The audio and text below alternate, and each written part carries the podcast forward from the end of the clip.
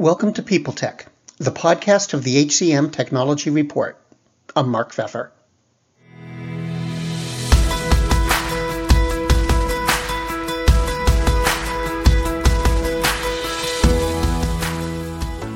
My guest today is Kim Rohrer, the principal people partner at Oyster HR.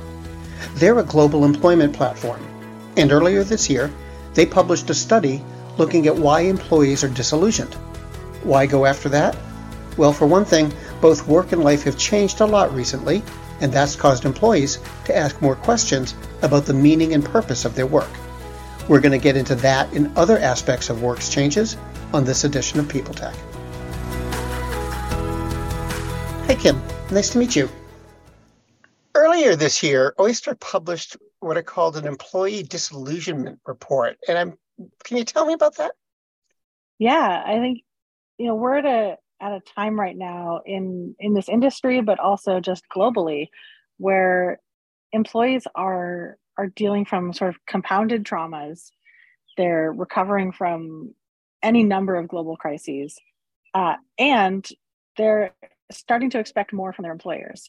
So you know over the last several years employees have really started to to understand what they need and what they want out of their work and life. And you know frankly just like not not putting up with as much as they might have in the past. Um, and we started seeing these trends with our customers with our communities. Um, last year 40% of the workforce quit their jobs. That's predicted that it, it'll be a similar number this year and we wanted to understand why. We wanted to understand what are the particular challenges that people are facing. Why are people feeling more kind of disillusioned with with their work and their work environments? And and we learned a lot in this in this study and and we put out a report about it.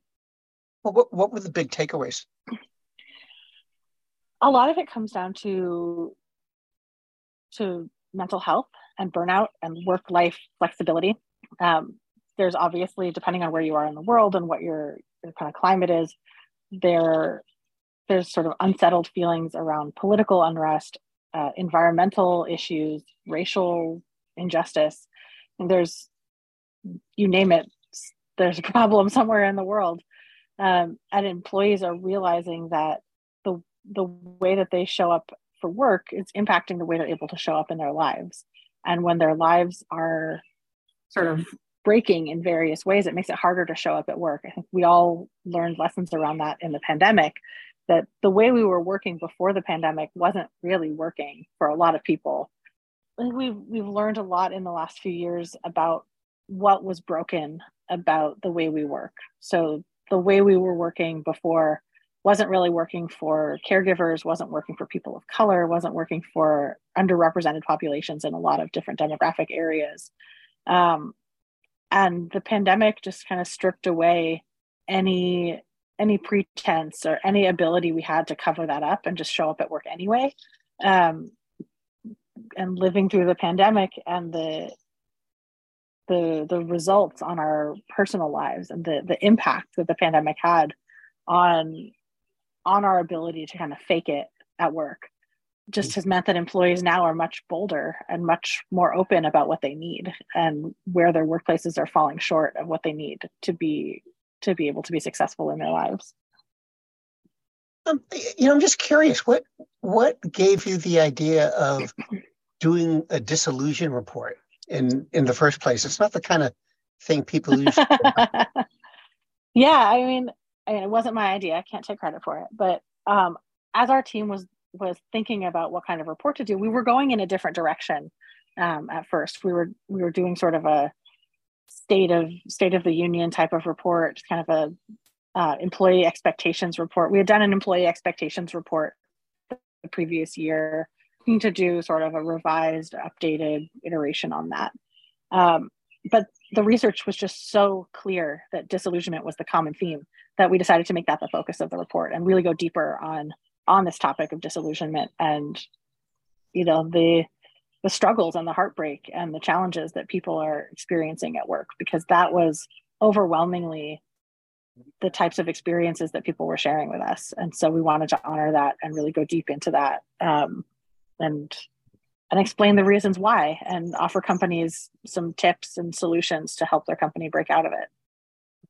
Yeah, I noticed the the mental health was employees' top concern, about half. Yeah. yeah. And, and that what really hit me was that that was 32 points higher than their next concern, uh, which was relationships yeah. with friends. What could you talk about that? I mean, what what's that tell us? Yeah, I, I mean, we've seen in the last couple of years, uh, uh, I don't know if this is even a real word, a normalization of, of, of mental health. So people talking more openly about mental health. And I mean, you even, you see these things where the, you know, conversational trends go in one way and then the companies spring up to support the need, right? So over the last five years or so, there's been an increase in mental health tech.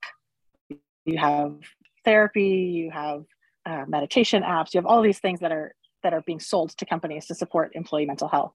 Um, and I think people were afraid to utilize those programs before, or they they weren't really incentivized to. And in the last couple of years, it's kind of turned out to be one of the main major things that a company can do to support their employees is to provide tangible mental health support and to normalize the need for mental health support um, people have we we as a as a global population have have suffered so much collective trauma over the last few years and many many populations in our kind of global employee population have have experienced compounding trauma for years and years and years and decades and generations and it's just that because globally we all kind of went through the same trauma at the same time of the pandemic that I think people are more open to talking about the impact of mental health on their ability to show up at work. Um, we've made it safer to talk about because it's it's such a common thing now. It's not. I don't know. We're able to destigmatize it a little bit because of how common it is, and being able to create company cultures where it is okay to say like I'm not myself. I'm not my my best self today or my battery is empty um, or like i'm having a mental health crisis and i need to take time off you know there's being able to have an environment where that is safe is so meaningful to people who have been not only struggling with their mental health but also struggling to pretend that they're not do you love news about LinkedIn, Indeed, Google, and just about every other recruitment tech company out there? Hell yeah. I'm Chad. I'm Cheese. We're the Chad and Cheese Podcast. All the latest recruiting news and insights are on our show, dripping in snark and attitude. Subscribe today wherever you listen to your podcasts. We, we out. You know, but I, I don't want to sound cynical, but you know, when we're talking about issues like mental health, and you know, you you do a report like like yours where you you really document what's going on how seriously do you think employers take this? I mean, I can't speak for for all employers. I know we take it very seriously. Um, you know, one of the one of the companies that we that we use is called Kona, and they're a mental health support um, company that that integrates with your Slack to do kind of daily check-ins with folks to see how they're doing and like we take it really seriously. We want to know how people are doing want to support them when they're not doing well.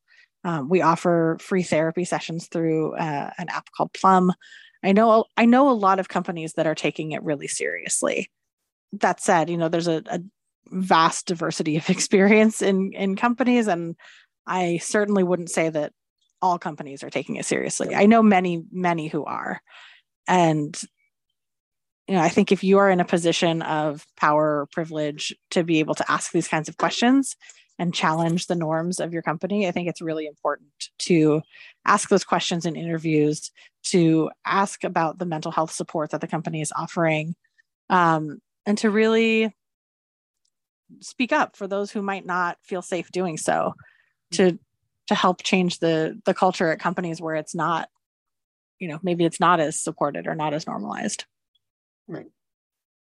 You know, I'm wondering how does you know Oyster HR think about this? Is is this the kind of thing that you factor into your plans or your roadmap? Mm-hmm. Absolutely. I mean, we look at employee burnout. We look at um, the analytics from our, you know, the anonymized aggregated usage of our Plum therapy services. We look at the the data that comes out of our our Kona app to see like how many, you know, what where are the lines trending in terms of green, yellow, or red check-ins? How are people feeling across the company by team? Um, we pair that up with engagement survey data that we do three times a year. Um, we look at anecdotal data from one-on-ones. We have a mental health channel in our Slack where people can share openly with each other and, and support each other. We're very clear that it's not a place for medical support or psychiatric help, but for community-led um, kind of day-to-day support. But also for us like our ceo is very vocal about his own mental health challenges and struggles. And our leadership team is very supportive and very vocal. And we try to create a culture where it's it's not only okay but like that vulnerability is celebrated. That vulnerability is appreciated and is meaningful to us as an organization. Um, especially when you have people in countries where it's not normalized where it's not okay. Um, or where maybe you know they come from a, co- a country or they come from a culture where talking about your mental health is is taboo. You know it's easy enough for me as like a, a tech worker in berkeley california to be like yes talk about your mental health. It's a lot harder for someone who comes from a, a culture even in the us like a family culture where where mental health is just not discussed. Hey so so one last question. Um could you tell me about oyster hr um you give, give me an idea of like what you do and what you think sets you apart. Yeah, so we're we're a global EOR, uh, which is employer of record. We help companies hire people anywhere in the world. So as some listeners may know, it's very complicated uh, and expensive to set up entities in every location around the world where you want to hire.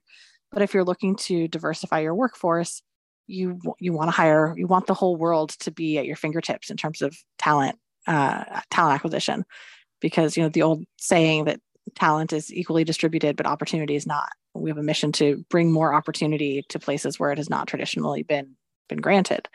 Um, and we help companies do that by enabling them to hire all over the world. And we handle the compliance and the benefits and the payroll and the you know, actual process of being uh, legally able to, to hire in various locations.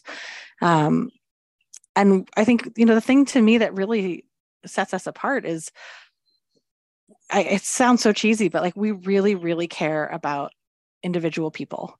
Um, we care about our customers obviously and helping our customers grow with the most diverse supported workforce possible.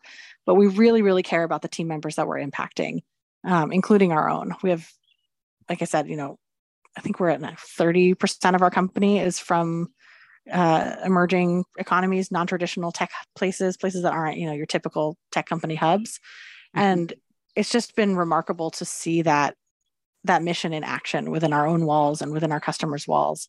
We we just launched a new work style campaign um, to help people celebrate the differences and the different ways that we show up at work, the different needs that we all have, and how we work best, and how we show up at work to be our our best contributors to our teams um, we really, really are committed to the idea that a diverse team, not just diverse by gender, but diverse by gender, race, economic background, education level, languages spoken, um, past experiences, like the diverse range of, of diverse experiences really makes us um, a special place. And I think every company should be that way.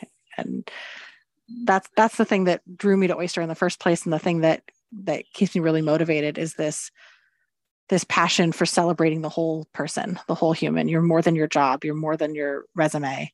Um, and how you exist in the world as a whole human being makes you who you are when you show up at work. Well kim thanks for taking time. I know i know you're at a conference and you you stepped out to talk with me and i appreciate it. Yeah um, absolutely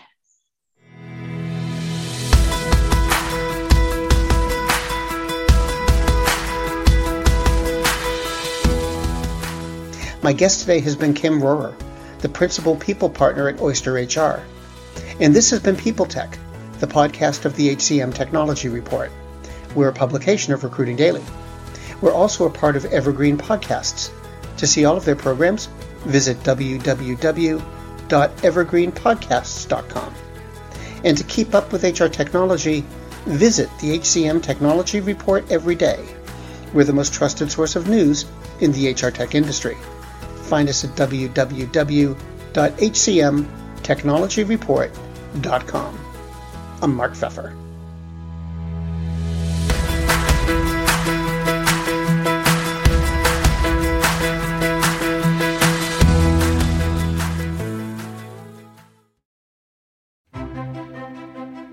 Faith in the news media has been challenged, making it even harder to get stories told. The Friday Reporter podcast was created to help audiences better understand the media by hosting journalists who will answer the questions to which we need answers. Join me every Friday to hear more. The world's best known investor and Wall Street expert, Warren Buffett, once said Wall Street is the only place that people ride to in a Rolls Royce to get advice from those who take the subway. Mr. Buffett's quote is remarkably accurate, but how many people would rather receive advice from him than someone simply guessing? Welcome to Buy, Hold, Sell, your single source for Wall Street knowledge and profitable guidance. Please join me, Todd Schoenberger, and fellow trader Tobin Smith, as well as host Veronica Dudo, for a podcast known to move the needle for investors. Tobin and I are seasoned Wall Street executives with deep investment experience, and we are prepared to share our advice to those who choose to listen. Download Buy, Hold, Sell today on the Evergreen Podcast Network or your favorite podcast channel.